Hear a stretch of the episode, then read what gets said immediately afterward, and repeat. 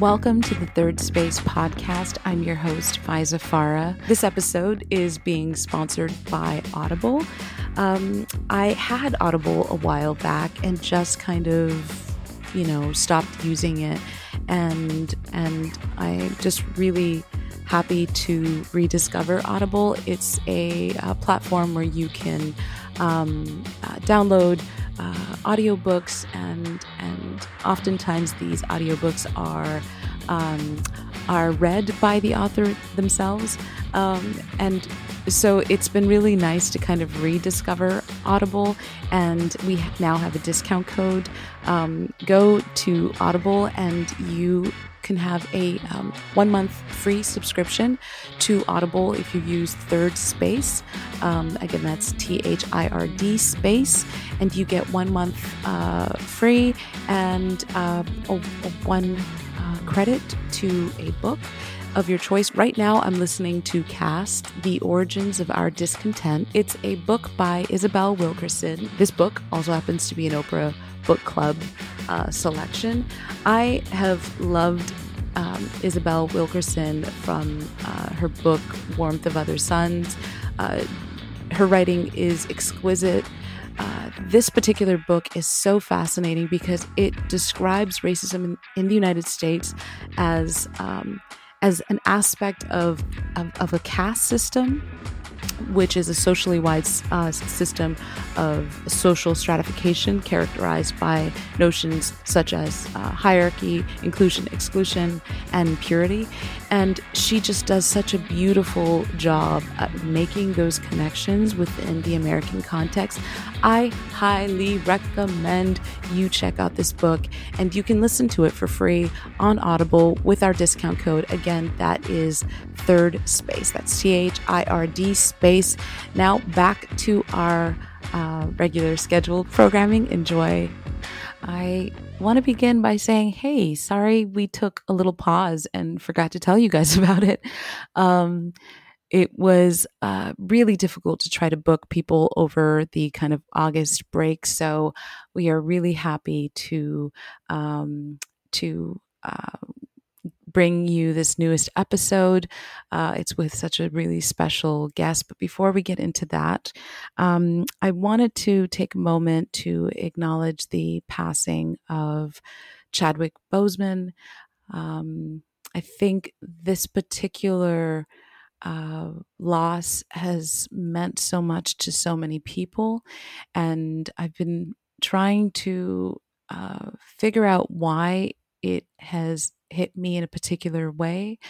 Um, and uh, I think I think it's because um, Chadwick and his many roles, um, but particular as his role as uh, King T'Challa in uh, in Black Panther, had just represented so much to us. It was um, he represented a black future, a kind of black utopia, and a black autonomy, and a, a sense of black unity and a, and, and a collective pr- like just pride. Um, my parents that never go to any movie theaters because uh, they're practical people that like to stay home and watch whatever's on their TV. Um, they got dressed up in in traditional Oromo clothes, which is um, the ethnic group in Ethiopia that we belong to, and um, and went to go see this film. You know, and just to to to just to see how much it impacted people all over the world, uh, not only Black folks but all people all over the world, but especially Black folks.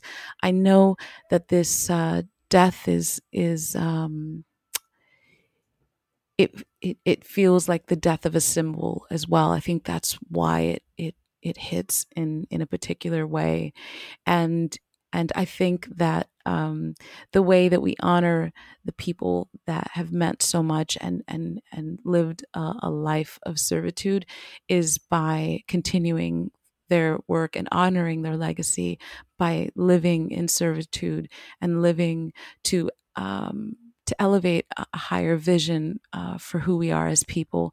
I think one thing that I appreciated so much about Chadwick Boseman and his work is how committed he was to uplifting um, the the way we saw ourselves as black people in America and his steadfast commitment to that um, allowed us to to see ourselves as we truly are and um, I want to send my condolences to to his family and his loved ones and all of his friends and people that knew him personally, and to anyone out there that is dealing with a loss um, at this very moment. Um, with that being said, um, I want to introduce my um, next guest. Uh, I'm just so, so excited to uh, have you guys listen to my conversation with um, Kelly Love Monster. Pre COVID, you could find international party dad and nightlife personality Kelly Love Monster twirling on the dance floor in his pink pastel thong and cowboy hat. One of those millennial creatives who does a little bit of everything art curation, nightlife producer, culture writer, and model. The brain behind Sydney, Australia's cheekiest event. Leak Your Own Nudes, which is a queer undies uh, day party, and uh, where a lot of us here might know uh, Kelly from, which is San Francisco's Swagger Like Us party, which is a, a queer art hub uh, featuring emerging QTPOC musicians. Love Monster is a child of the night with a passion for music and the arts. I just loved this conversation with Kelly, um, and I know that you will too. Uh, to follow Kelly's work, um, please follow him on Instagram. Uh, his handle is at girl, where you at? I love that. Um, this is my delicious conversation with uh, my love, uh, Kelly Love Monster. Please enjoy.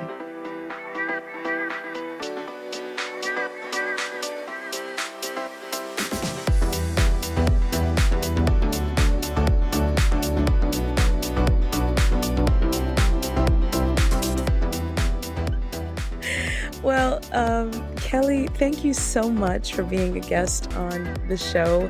I um, I feel like I started this podcast really to have conversations with um, my rad friends that I love and and just force them to talk to me for an hour. So I appreciate you making time to chat with me today.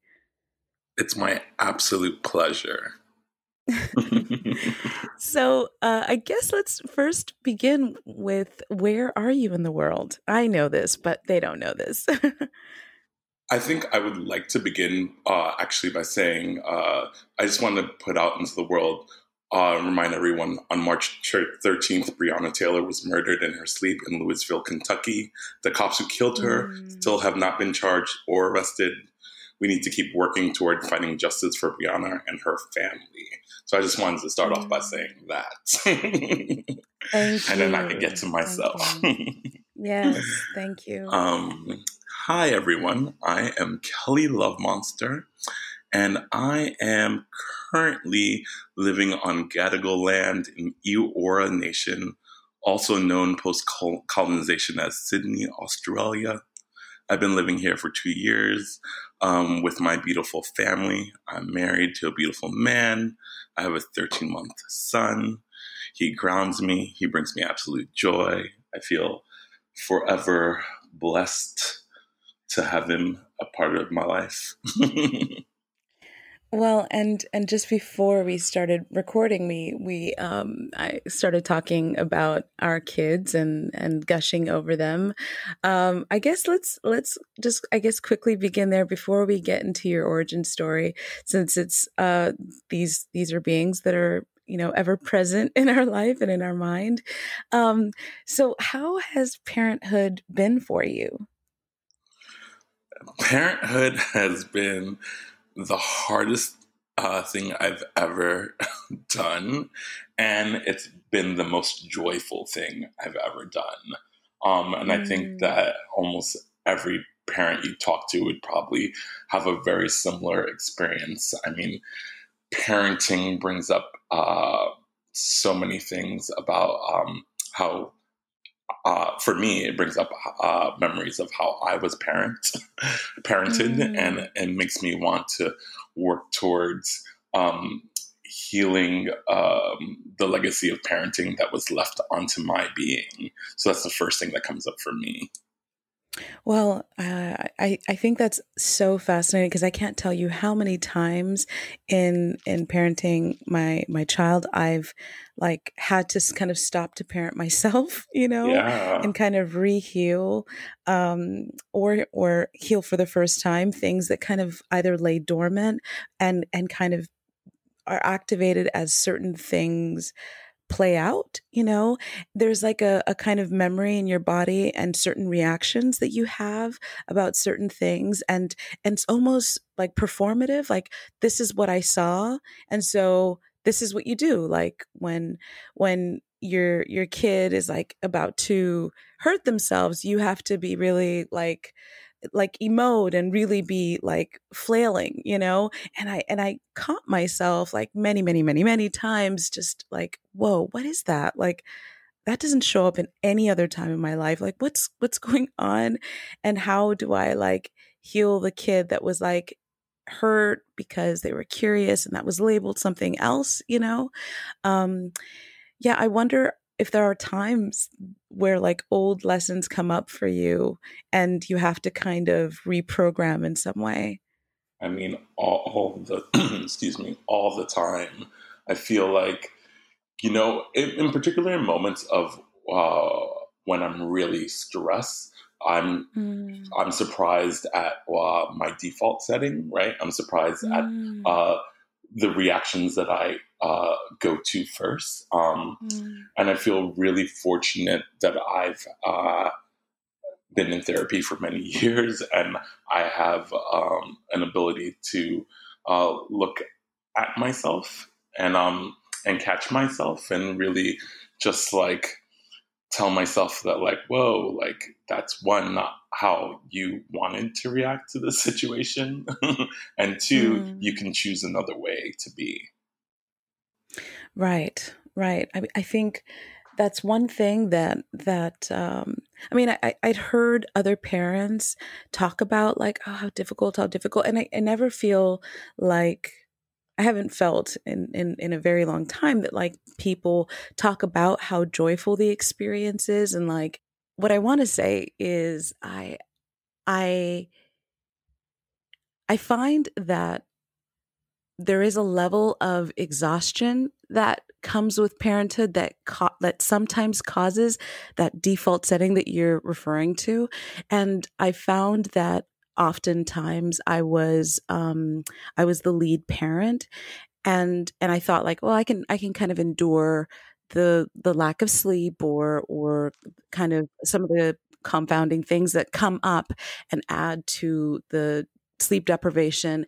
And i realized that like there there were mo- moments that I was like deeply deeply burning out and and that I was failing to really communicate how desperately I needed um, uh, people, folks, friends, my, my, partner to kind of step in and take that lead role. Um, and and and I had to learn to not get to that point you know and sometimes and because it didn't happen um, in this way ever in my life. I didn't, I couldn't tell what the signs were for burning out in this way. I could, t- I, I know what burning out professionally looks like or, you know, feeling emotionally drained in a relationship, but I didn't know what burning out was as a parent in this relationship that brings so much joy and and and also it there is this kind of mental, spiritual, physical exhaustion because there's that kind of, like I was mentioning earlier, there's that dual parenting that happens. You are parenting this wonderful, joyous being while also having to reprogram and heal and, and love and parent yourself. You know, that's fucking exhausting. It is exhausting. And I feel like I can so empathize and relate to um, your journey of uh, learning uh, when you need a break while parenting. Right. I feel like um, I too have pushed myself to the right. edge while parenting. Um, you know, my Spence, my partner, he uh, works full time, 40 plus hours a week. Um, his job takes lots of brain power. So oftentimes I am taking the lead with uh, Lexi, with my son. And, um, you know, for the, I, one, I don't want to this to sound like I'm complaining. It's a joy to get to hang out with my son, and I feel so. One of the upsides of COVID is that it's given me so much time and space to spend with my son, and I'm forever grateful for that. And hanging right. out with a child 24 7 is a lot. yeah. And I didn't realize it was a lot until Lexi started daycare uh, four weeks ago, and I had my first I know. I know. And I had my first day off, and I was like, almost didn't know what to do with myself. I was like, had all this space and time, and I was like, oh, yeah, right.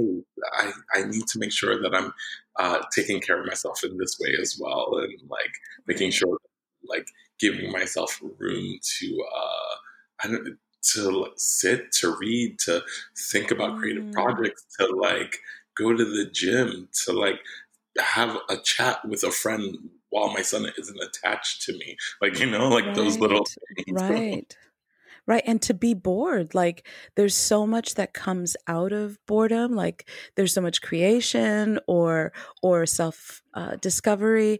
And there, because there isn't uh, space for that when you have um, um, to be like a parent 24 7 uh, you you don't realize like those little things that that you miss. And my my kid um, started daycare a couple weeks well he, he had started uh, like a while back but covid hit and and um, the daycares were closed but we just started about a week ago.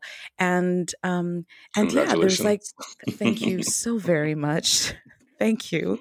Um, but there's that moment where I'm like, oh wow, I I have all of this space and time, and then I uh, there are moments where I even found myself being like kind of bored and i didn't recognize that feeling you know? Uh, it's just yeah it's it's really it's it's really really uh, an interesting experience. One other thing that i wanted to ask you about I thought was fascinating with becoming a parent is seeing how the re- relationships around you change.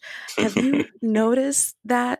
Do you have any observation? I do, but I'm curious if you have any observation. I don't want to project my observations onto you, but I would love to talk to you about that because I, I think we as parents oftentimes don't talk about how the relationships around us shift for better or for worse, you know? Totally. I have completely um, had the experience of lots of relationships around me shifting since being a parent. I think that, um, look, I don't think it's universal, but I, I think that like for a lot of queer folks, um, we don't get to be around children often. So I think mm. a lot of queer mm. folks don't know what to do when a kid is present and might mm. feel a mm. little bit hesitant to be around a kid. Again, not a blanket statement. I'm just uh, speaking from my experience, from my corner of the universe. And I think that, like, you know, after having Lexi, um, you know, I definitely noticed like not being called as often to go like hang out not because i don't think people were considering me but maybe because people didn't know what to do if I were to bring my son. Like, oh, what do we do? like? What do we do if there's a baby right. present? I'm like, oh, we do exactly what we always do. We sit down, we have chats, we go out for coffees, we sit in the park. like, you know, like right. all those things can still happen while a baby's present. yeah, what you know, I, I think that was something that I observed as well, and it made me kind of get in my feelings because I thought like, wait, why are you deciding for me? You know, like yeah. why why are you and I, I never really understood well, I guess I never uh, framed it in the same way that you framed it. I, I just felt like um, people were kind of labeling what my capacity was as as a parent, and and um, and that like oh you're. I had a friend once tell me like oh you're probably going to be t- too tired for this or you're probably busy, um, and and and I um, I found that like uh, people were telling me what my capacity was or or like what I could do or what it would look like to to like include my my kid in in in my life with my friends. Um and it got me like yeah just really in my feelings you know? Um totally. I mean i've because taken I, the no you first go. No no go ahead go ahead. No i was going to say that i've taken the initiative and i've really like um challenge people's uh, one perceptions of uh, one what my capacities are. I think it's so funny. Like anyone who knows me would probably say I'm a busy person, that I have lots of things going on all the time. So I don't know why having a kid would all of a sudden I mean, of course, having kids makes you busy or busier, but like I'm used to being busy. Like you know, I, it's this is all to say that I feel like we're the type of people who have a high capacity and know how to like manage our lives, right. and and right. we should be given the opportunity to say uh, how much we can handle. right. Yeah. Yeah, I I completely completely agree. Okay. So, um let's start from the beginning. I want to kind of get a little bit of your origin story and and find out like where you were born, how, how were you where did you grow up and and how were you brought up? Um so I guess first, where were you born? Yeah, so I was born in Jersey City, New Jersey. I'm a Jersey boy. um and I uh, was uh, born to two Haitian immigrant parents. Um, my parents immigrated to the United States um, in the early, well, late 70s, early 80s, and I was born shortly thereafter. Um, I went to uh, school in New Jersey. Like my uh, uh, when I went to university, I went to Rutgers University. I studied art history and English. I mean, mm. these are all things that I feel like when I think about, they feel like such a different life. right. But right. like, um, they, they, they are the, uh, summation of who I am. Like these things all, uh, I guess, not guess, I know they all help shape the person I am today. Um, but I think that my life really started to uh, take on uh, the shape that it is now when I moved to California back in 2007. So after I graduated from college, I decided to uh, change things up and move to California. I was California dreaming, and um, I moved to San Diego, California. I lived there for two years, and then I moved to San Francisco, which was always my ultimate uh, fantasy. I think the only reason I moved to San Diego was I had a friend who had gotten to grad school in San Diego, and she said something like, "Oh, it's warmer in San Diego than San Francisco," and I was like, "Okay." I mean, I was in my early twenties. I was easily swayed, and um, but San Francisco was where I wanted to end up, and fortunately. For me, in 2009, I moved to San Francisco and I lived in San Francisco for um, eight beautiful years. And uh, you said that it was a place that you always wanted to live. Uh, why was it uh, a place that kind of meant something to you and, and was drawing you to it? Listen, I think when you're a young queer person, you hear about San Francisco, you hear about the city where like you can be like out and free and like mm. I just wanted to experience what it would feel like to live in a city where my sexuality wouldn't be the thing that defined me, you know? Um, and it's so true. Like moving to San Francisco really allowed me to explore other facets of myself because like everyone's gay. in fact, everyone's gay until proven otherwise. and what was that experience like? Like, okay, you spend a couple years in San Diego, then you go to San Francisco, and what is what? Uh, were there experiences that confirmed the the the hope and the fantasy of San Francisco for you, um, or was it different than what you imagined? Yeah, you know, so my first apartment was in Haight Ashbury, and living in Haight Ashbury felt like such a dream. I was like, Whoa. what a dream! I know, like Janis Joplin, Jimi Hendrix, Grateful Dead. Everyone like was walking up and down these streets, and here I am now. I'm part of the legacy, um, and it just felt really, um, it felt exciting. Um, and to answer your question, yeah, like in those first uh, beginning years living in San Francisco a lot of my like hopes and dreams were confirmed. I remember every time I started a job, like I never had to come out. Like you stop coming out when you live in San Francisco. Like and that's a really beautiful thing to like not have to worry about the uh laboring labor and anxiety of coming out to, your coworkers or your friends. It was just like never a thing.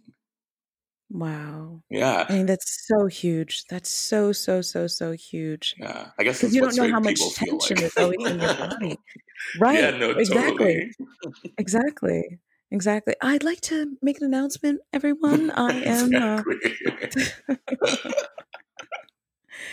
well, and and everyone has uh, should should experience that everywhere. I, I think that's like one of those things that you um you know, living living in, in, in France right now, I'm in I'm in Paris. Like I, there are so many freedoms that I am experiencing that make me feel some like survivor's remorse, you know, or guilt because Girl, um, you I completely can relate to that. Living in Sydney feels so similar. Like, you know, I think like racism exists everywhere, but the brand of racism racism in America in particular is something just different. It just is the nastiest brand of racism that, that exists on this planet. Right right. Yeah it's just so it's so tactical and so organized and and and you you said it so perfectly and i i refer to it as brand as well because i feel like you know i i have um you know uh, french friends that experience a lot of um, racism and homophobia and Islamophobia here in in France and Paris in particular, and and and I completely understand um, that the the things that they're experiencing uh, are so so so difficult. You know, uh, I I just know that there is there is a you know you know when when Eric Gardner said I can't breathe. I feel like that is like the, the perpetual state of being a black person in America. It's it's like and you don't realize how, like that you're like breathing with like one collapsed lung and yeah. the other lung that's like half working, you know, until yeah. you you go somewhere else and experience another reality. What has that experience been like for you being a black man from the US that is now living in Sydney while also looking back to what's happening currently in the United States? Yeah, look, it's it makes me think of uh, writers and artists like James Baldwin and Nina Simone and people who were able to leave America uh, and and people who I consider having such um, perspective on America. I think sometimes mm. to uh, gain that perspective, you need to leave so you can like look uh, back at the thing, you know. Um, mm. And I think living in um, Australia has been a really beautiful uh, experience for me because it's made me realize so many things. One, it's made me realize that, you know, America as a country doesn't give its people shit. Like, America as a country does not take care of its people. America as a country fails fails the American people every single day. And it's absolutely heartbreaking. And I'm not just talking about black people, I'm talking about all people. The fact that like healthcare is not a given in America, crazy. The, the, fact that we have to convince people that we should we are deserving of healthcare, this is like that's a really bizarre conversation to have. I, like I feel, I feel like it's just like why isn't it a given? Why why wouldn't you want to give all your people access to healthcare? Well, and there's such a I mean, America is so well known for its advertising and marketing genius that it's been able to advertise and, and, and market uh, universal health care and, and healthcare as a human right as some kind of socialist, uh, you know, wet dream and makes it makes Americans that that that desperately need this vote against their own interests and and believe lies about like long lines in in Canada and and having to wait 8 months for a surgery and like all of this kind of nonsense you know?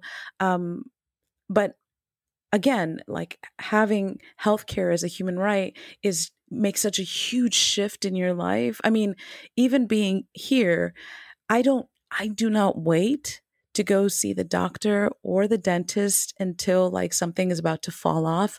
At the first Same. sign of something, the it's, first sign of something, I'm yeah. like, ding dong, hi, it's Fiza. Can you check this? What is this? You I know? know. And I, yeah, it's so funny that you say that because I feel like I had that same, a very similar experience when I first uh, moved to Australia and where like, you know, I would get, I remember I got a cold and I was just like, oh, I'm just going to wait this out and see if I get better. And my husband was like, just go to the doctor. And I was like, no, I, I, I don't want to go to the doctor. It's going to be expensive. He's like, it's not going to be expensive. Just go to the doctor. And like, it was so interesting how I had to be convinced to take care of myself. Mm-hmm. Like, I, like, America convinces you that, like, like ah oh, just like glue it together tape it together and and make it work like you right. know and you right. don't have to live that way and now i'm so similar the first sign of a sniffle I'm like calling the doctor, making an appointment.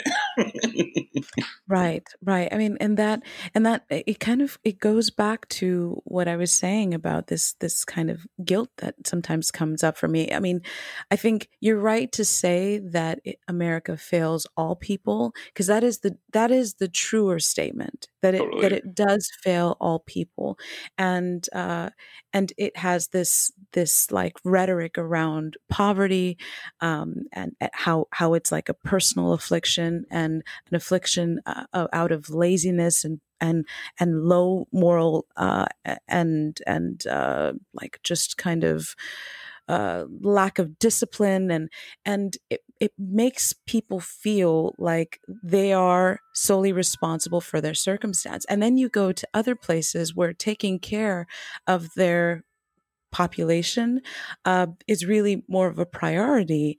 And I, you know, there are times where I, I just feel like, like especially for for for black people because they ha- then also have to deal with like you know just like all of the psychic trauma of being black in the United States and all the physical trauma and and workplace violence and walking down the street. I mean, just living, trying to oh, live in the United States.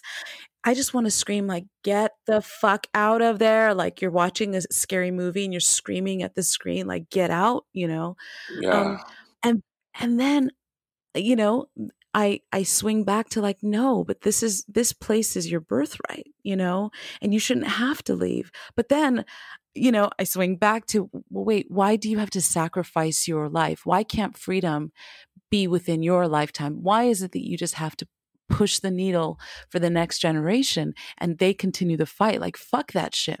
Fuck that totally. shit. Like it should be yours right now. You are entitled to this in within your lifetime right now. And when I walk down the street and don't have like fearful interactions and and again, this is not a perfect country by no means and not even near perfect, you know? Yeah, and neither um, is and, Australia. And, and I don't want to make it sound like I live in a utopian country. Australia is, has its own problems, its own brand of racism. It has lots of shit that it needs to work out as well. Right, right. I mean, uh, like a huge colonial Im- like past, and that has totally. like huge impacts on the present moment, and and yeah, again, all of those things are horrifying. And as a as a Black American person living in in in in France, it's like it's it's I can't tell you how free I feel here, you know? And I didn't even know it was possible. I didn't even know it was possible. And it it makes me just wish that feeling for my people and and it makes me ask I, that that question that I'm assuming Octavia Butler and and James Baldwin and Nina Simone as you were saying uh, ask themselves like so so what do you do in in that freedom that can help bring some liberation to your people in the United States? You know? Yeah. I mean i think that's a really uh, great question. Um, it's a really big question. I don't know. Look i i always tell people to bring their skill set to the revolution. like you don't have to do right. anything outside of what you're already good at doing. But and right. I would say for myself, uh, I am good at and I enjoy bringing people together, making connections. Um, yes. It's it's always been my gift. Um, uh, mm. so, and and reminding Black folks that we also need to find joy and we also need to celebrate dis- despite the fact that like you know we're mm. white people are trying to kill us every single day right. you know i think that like right. like joy is such an important part of this journey to freedom and i don't want us to forget our joy right also yeah. even if it's if it's your your individual joy as well you know? I feel like if someone said like hey could, like would you do it if you could just save one life? and it's like yeah fuck yeah you know? And yeah. and would you do it if if that one life was was yours? Is does your life have enough meaning? Do you matter you know? Um and the the the beauty of also being parents and and and being able to protect and cultivate that joy for for our black babies is is pretty pretty amazing as well totally you know what and it's so crazy because I oftentimes think about my black baby and like yeah. raising a black child is just like a fucking trip, man. I've like thought of I I'm, I I constantly think about how his blackness intersects with the outside world or interacts with the outside world and how I'm going to arm him to know uh, the brand of racism that he lives in, but not let right. that limit him. Like, you know, how do you right. how do you teach a child that unfortunately people are going to have uh, preconceived notions of who they are, what they can do, um, and that's all bullshit. you know, it's like right. how do you let him know the rules and let him know that he can break the rules? Right. Yeah, it's um you know, it's it's one of those things that I think is uh, one of the beautiful challenges of parenthood, and, and, why I'm so grateful that I waited in um, my late 30s to become a parent because I feel like I needed to ask those questions of myself, you know, uh, totally. And and and arm myself and and find ways to be be free and and bring liberation for my own body and uh, and have that be the work every day um, and it's it's it's wild it's it's wild um, how much fear there is as a parent uh, especially when you have a black child you know? Um, i again had heard many many times from other black parents and their testimony of of just how like paralyzing that fear is to have like you know some some thing that you love so much be out go and, and live and exist out in the world and and and know that there are things that you can't protect them from but you do have to arm them with the kind of information and and a kind of curiosity. And um and it's it's difficult it, it you know i I'm, I'm curious will, will you and your family ever go back to the us or do you find that australia is going to be kind of your your permanent home um i think uh i don't know the answer to that i feel that my family and I will continue to explore the world together. and I think right yes. now uh, we live in Australia and that works for us and that makes sense for us. But we've definitely talked about living in other countries and living um, and experiencing other countries. I mean, the world is so big, and there's so many things that I would love to show my son. Um, so I think to answer your question, I, I yeah, I, I want to show my son America. So maybe we, we, would go live there for a little while, but it terrifies me. I'm, yeah, yeah. It, it's so crazy to think about what raising a little black boy in America would be like. I mean, I was raised in America, and mm-hmm. and I'm sure my parents, like, I can only imagine what their experience was like and the things that they had to worry about. I, you know, I think what's the hardest for me to begin to articulate is that I love America and I love right. America offers and I love loved my experience growing up in America.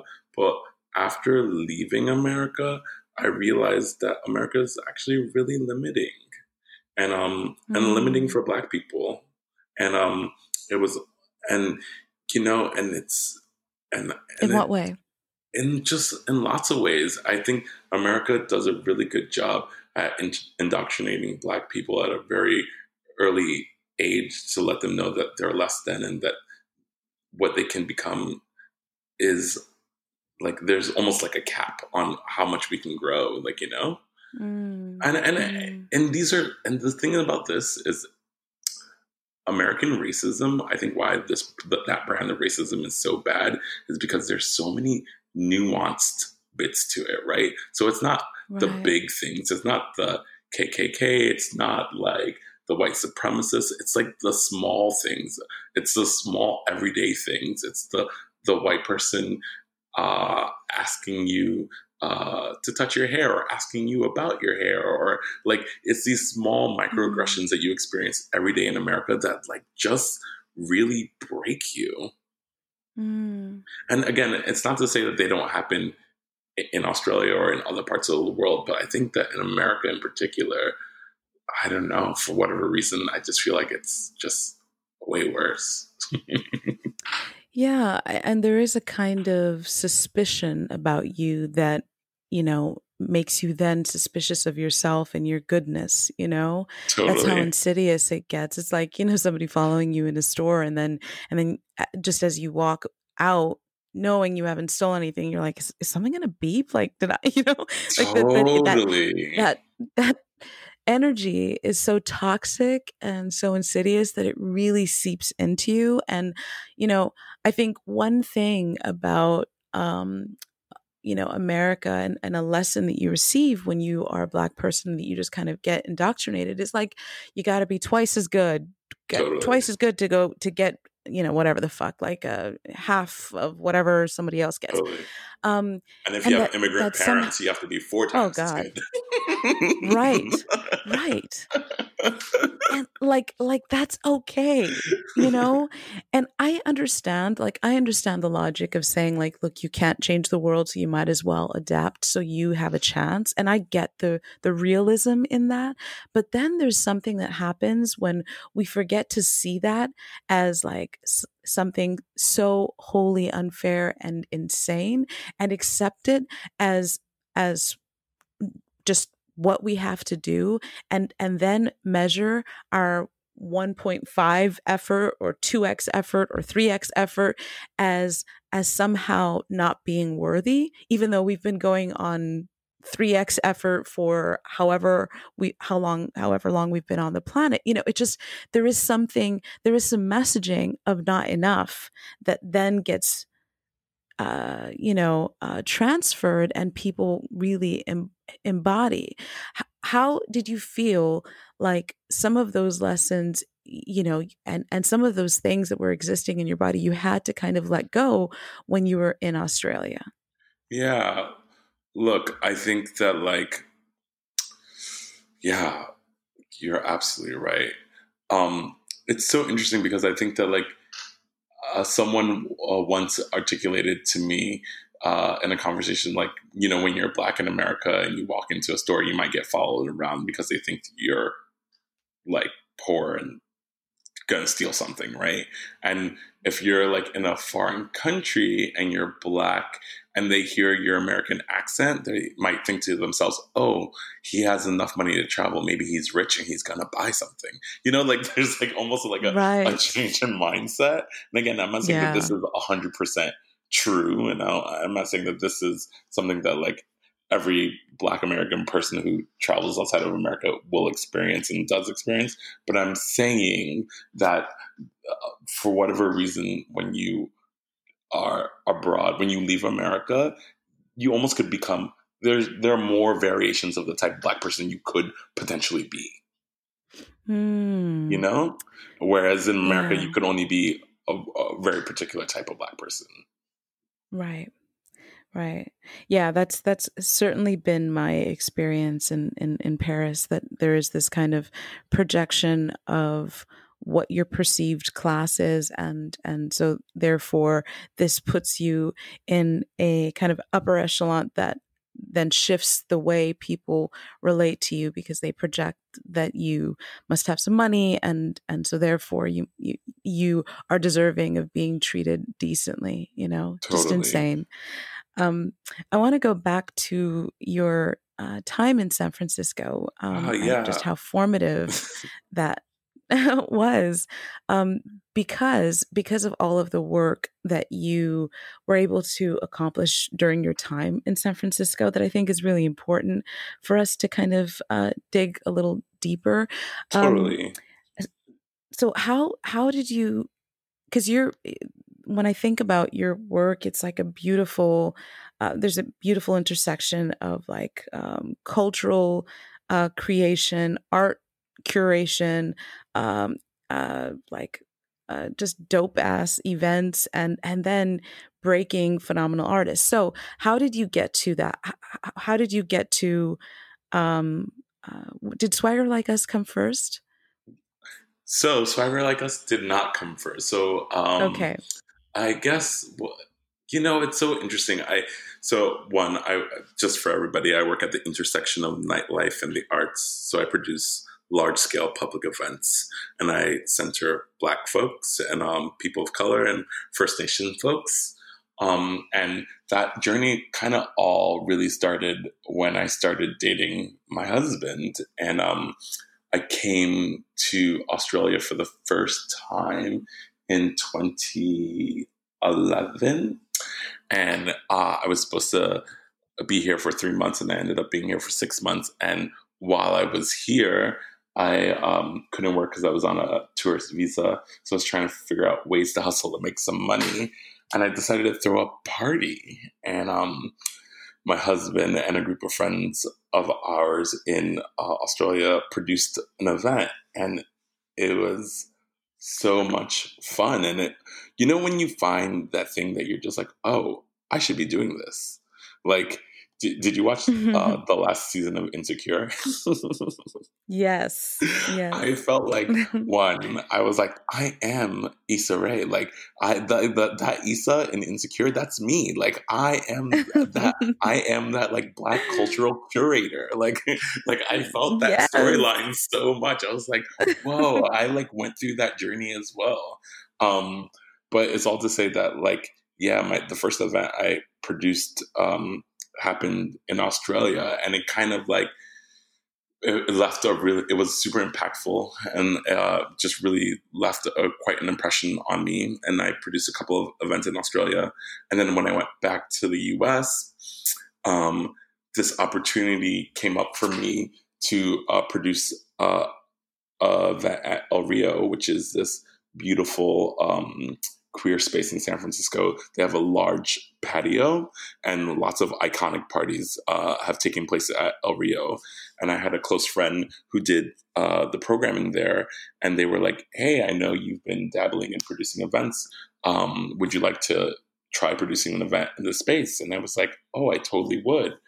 Um, and uh, I have my business partner, David Richardson, a dear friend of mine musician, producer, just all around talented uh, guy. Um, he was at the time one of my favorite DJs in San Francisco, and he uh, produced an event called Blood, Sweat, and Queers. And when this opportunity to produce an event at El Rio came my way, I thought to myself, oh, it would be amazing to work with David on this. And mm that's how Swagger Like Us was born. Um, David and I sat together and we started having conversations on the type of event we would produce together, and lots of our politics and lots of our ideas aligned. And we threw one event. Our first event had about 300 people at it, and we were like, "Whoa! How did 300 people just come to mm-hmm. this little party that we just threw together?" Um, and then um, that was in 2012, and then from there, our event quickly grew. We got a regular Sunday spot at El Rio. They gave us a spot. We could throw a party there once a month. And um, yeah, that just really got the um, ball rolling. And next thing you know, like David and I were like, okay, like we started booking a whole bunch of local acts from the Bay. And then we were like, oh, who else could we bring out to uh, San Francisco to perform? And then it just like took off from there. And you're absolutely right. I feel super fortunate in that I've gotten to like work with and like showcase lots of artists before they became like super popular and and gained lots of momentum. Like one Can of those you mention notable, some of them. Yeah, one of those notable artists is like Princess Nokia. I mean, I remember mm. we like booked Princess Nokia to come play Swagger, and um, I was so stoked when we got that booking. And um, when Destiny came out to San Francisco, she was super humble, super easy to work with. And we threw an epic party with her. Like she was crowd surfing. It was just like it felt mind blowing. I was like, oh, I was like, this girl. I was like, this is the last time we will ever be able to afford this girl. She's about to blow up and like do a whole bunch of really rad things. And sure enough, she did. And like, and it's been really mm. beautiful to watch. Um, yeah, and again, we've gotten to work with just lots of really rad artists like Cakes da Killa TT the artist who now like um, has uh, had music uh, showcased on Insecure. She's like um, directed a beautiful film about um, Baltimore and uh, mm. the dancing style uh, that originated in Baltimore. Like just like lots of really rad artists who now I like look up to and uh, with such high regard we've had the opportunity and the pleasure to work with. You know there are um, listeners from all over the world. I, I, know for the san francisco listeners the bay area folks the, anyone that's kind of based in california or the united states they'll know about swagger like us but there is something ab- about swagger that was just so unique in terms of what it meant for people and what it means to people. Um, I wonder if you can speak to that. Like, you know, when you think about curating a, a space or uh, creating opportunities for people to come together and be themselves, uh, you know, how do you how do you architect that? How do you create that kind of space and and what did that space mean to so many people? Yeah, I mean, I think, you know, to tell the story, we need to talk a little bit about the history of San Francisco. And folks need to know that San Francisco used to have a thriving Black uh, community. San Francisco was like the Harlem. They had a neighborhood, um, the Fillmore, which was the Harlem of the West, right? So, mm-hmm. like mm. jazz musicians and just like um, Black artists, writers, dancers, creatives, like San Francisco was this like a hub of Black excellence, and mm. um, through the years, um, the black population in San Francisco has just uh, diminished drastically. I think when I last looked, it's something like pff, under 3% of San Francisco is black. um, and it was just, and, and it's sad. And what that meant or what that means is that there were very few spaces for black people to congregate in San Francisco. And um, I really wanted to uh, host an event and create a space where Black folks can congregate in mass and celebrate the fact that we're still here. we're still mm. in San mm. Francisco, and um, yeah, and let's and let's celebrate the fact that um, we're still here. Yeah, so that's a yeah, little it, bit of, of, of background of like some of the intention behind the event. Yeah, and there's you know the it's it's hard to even account for like how like what that really does for someone, you know, when when you find yourself being uh, uh, a relic in your own city, and then you find out a, about an event where uh, people can come together and then you feel like well no actually no i'm not a relic i i'm i'm here i'm thriving and and and um, i can take up space it's just so so so huge so huge and also just was a fucking rad party it was just so totally rad. and i think one of you the know? beautiful things about swagger is that especially the el rio parties there's nothing like partying during the day partying yeah. during the day outside in the sunshine is just like such a healing experience. and um, right. I'm so grateful that I got to, uh, for years, like, um, it was, it almost felt, it felt like church. It felt like just like this amazing communion that we did like once a month we all got together and we just like celebrated the fact that we were like you know black and beautiful and thriving mm. in san mm. francisco hmm.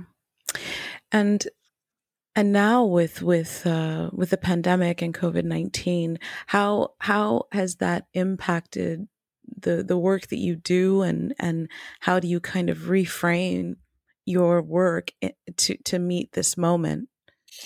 Yeah, you know that's a really uh, great question. COVID nineteen has really shifted a lot of my work. Um, so since the pandemic started, uh, Swagger Like Us has gone on hiatus. I mean, part of our ethos is that um, we don't ask artists to do things for free. Um, we mm. uh, pride ourselves in being able to pay artists and pay artists like you know uh, uh, stipends and wages that they deserve. Like you know, I I don't. It's just it's been such a big part of uh, swagger. Like being able to employ Black people has been such mm. a joy and a pleasure, and since the pandemic has hit, it's actually been really hard because, you know, we're a small business. All that money right. to produce those events, that's our money. We reinvest our own money into our parties all the time. And um, the pandemic had happened at a really interesting time for us because it happened, uh, it hit San Francisco in March.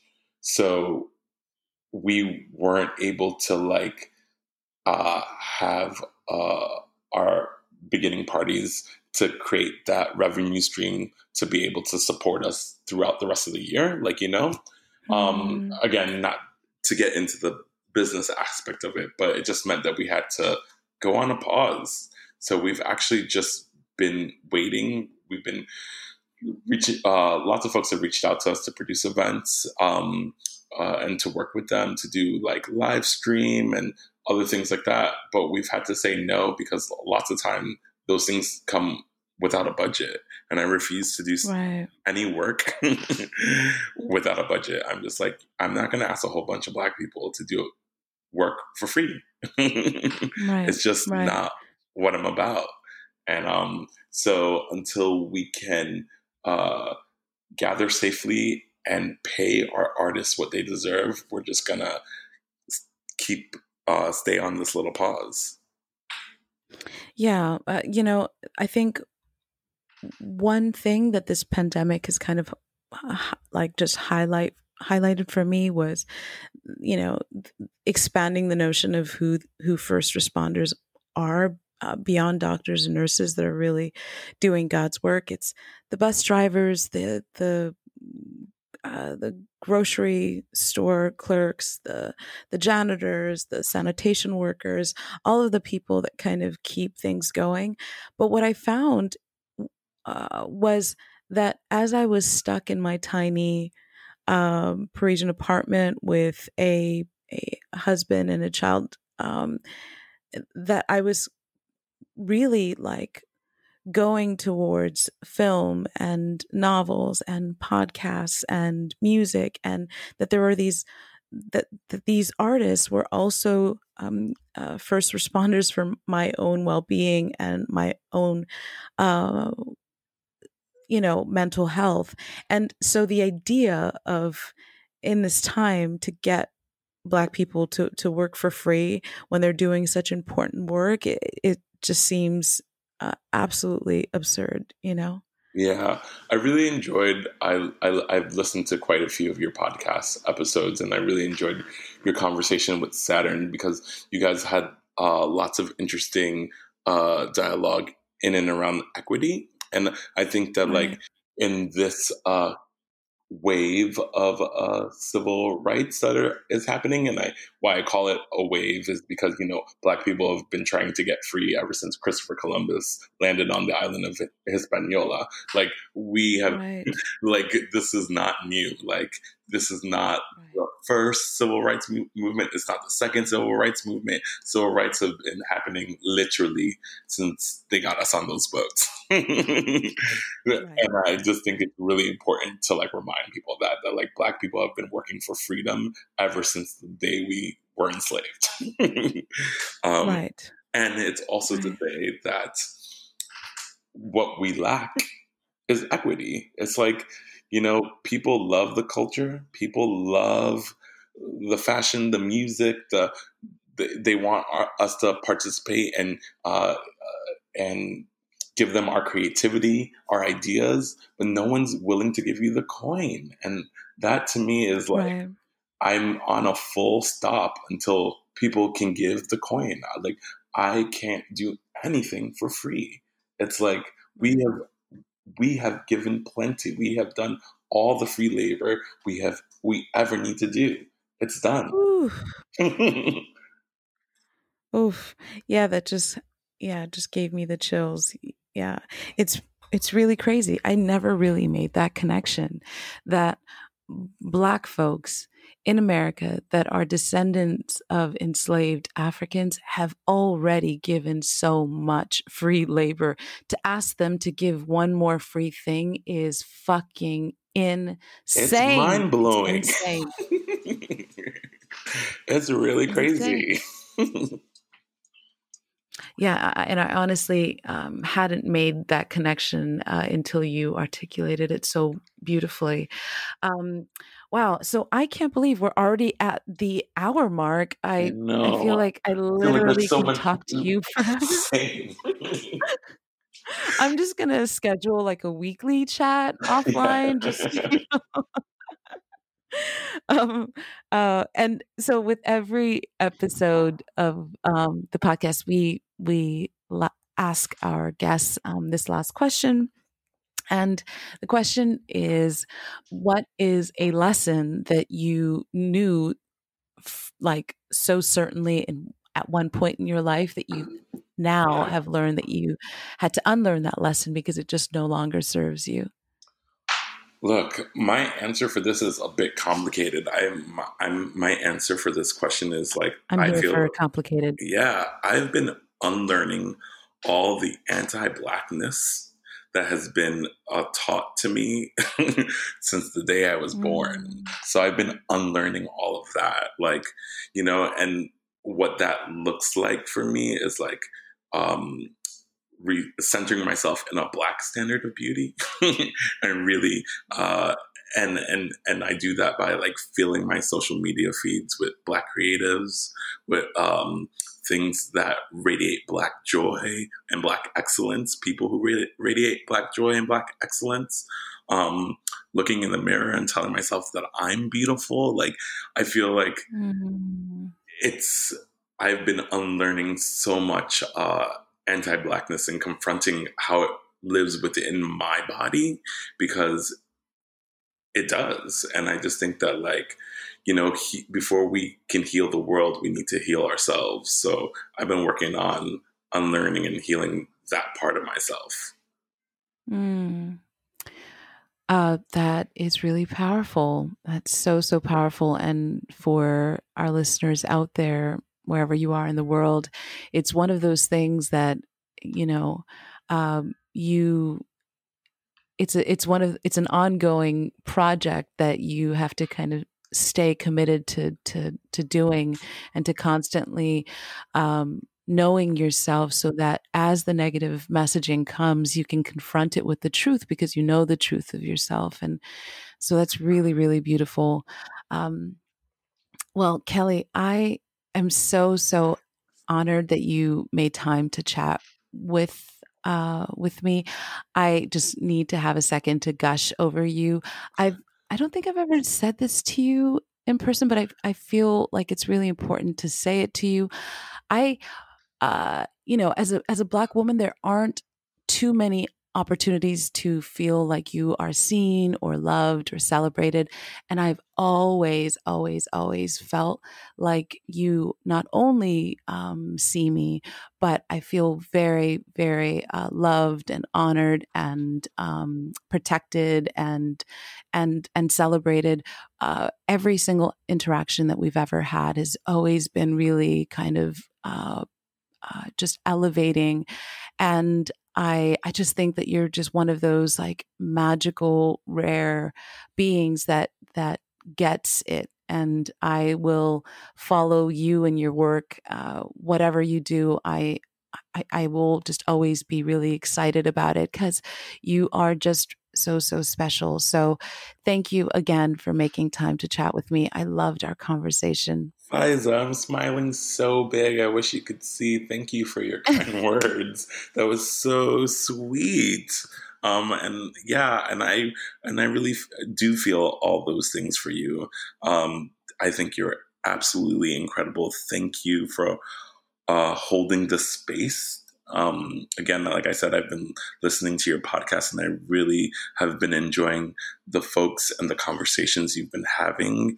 And I'm so happy that, um, yeah, that, that this exists and that you're doing all this really important and amazing work. And I'm so excited to continue to follow your journey and to see how this blossoms and grows. Thank you so much, Kelly.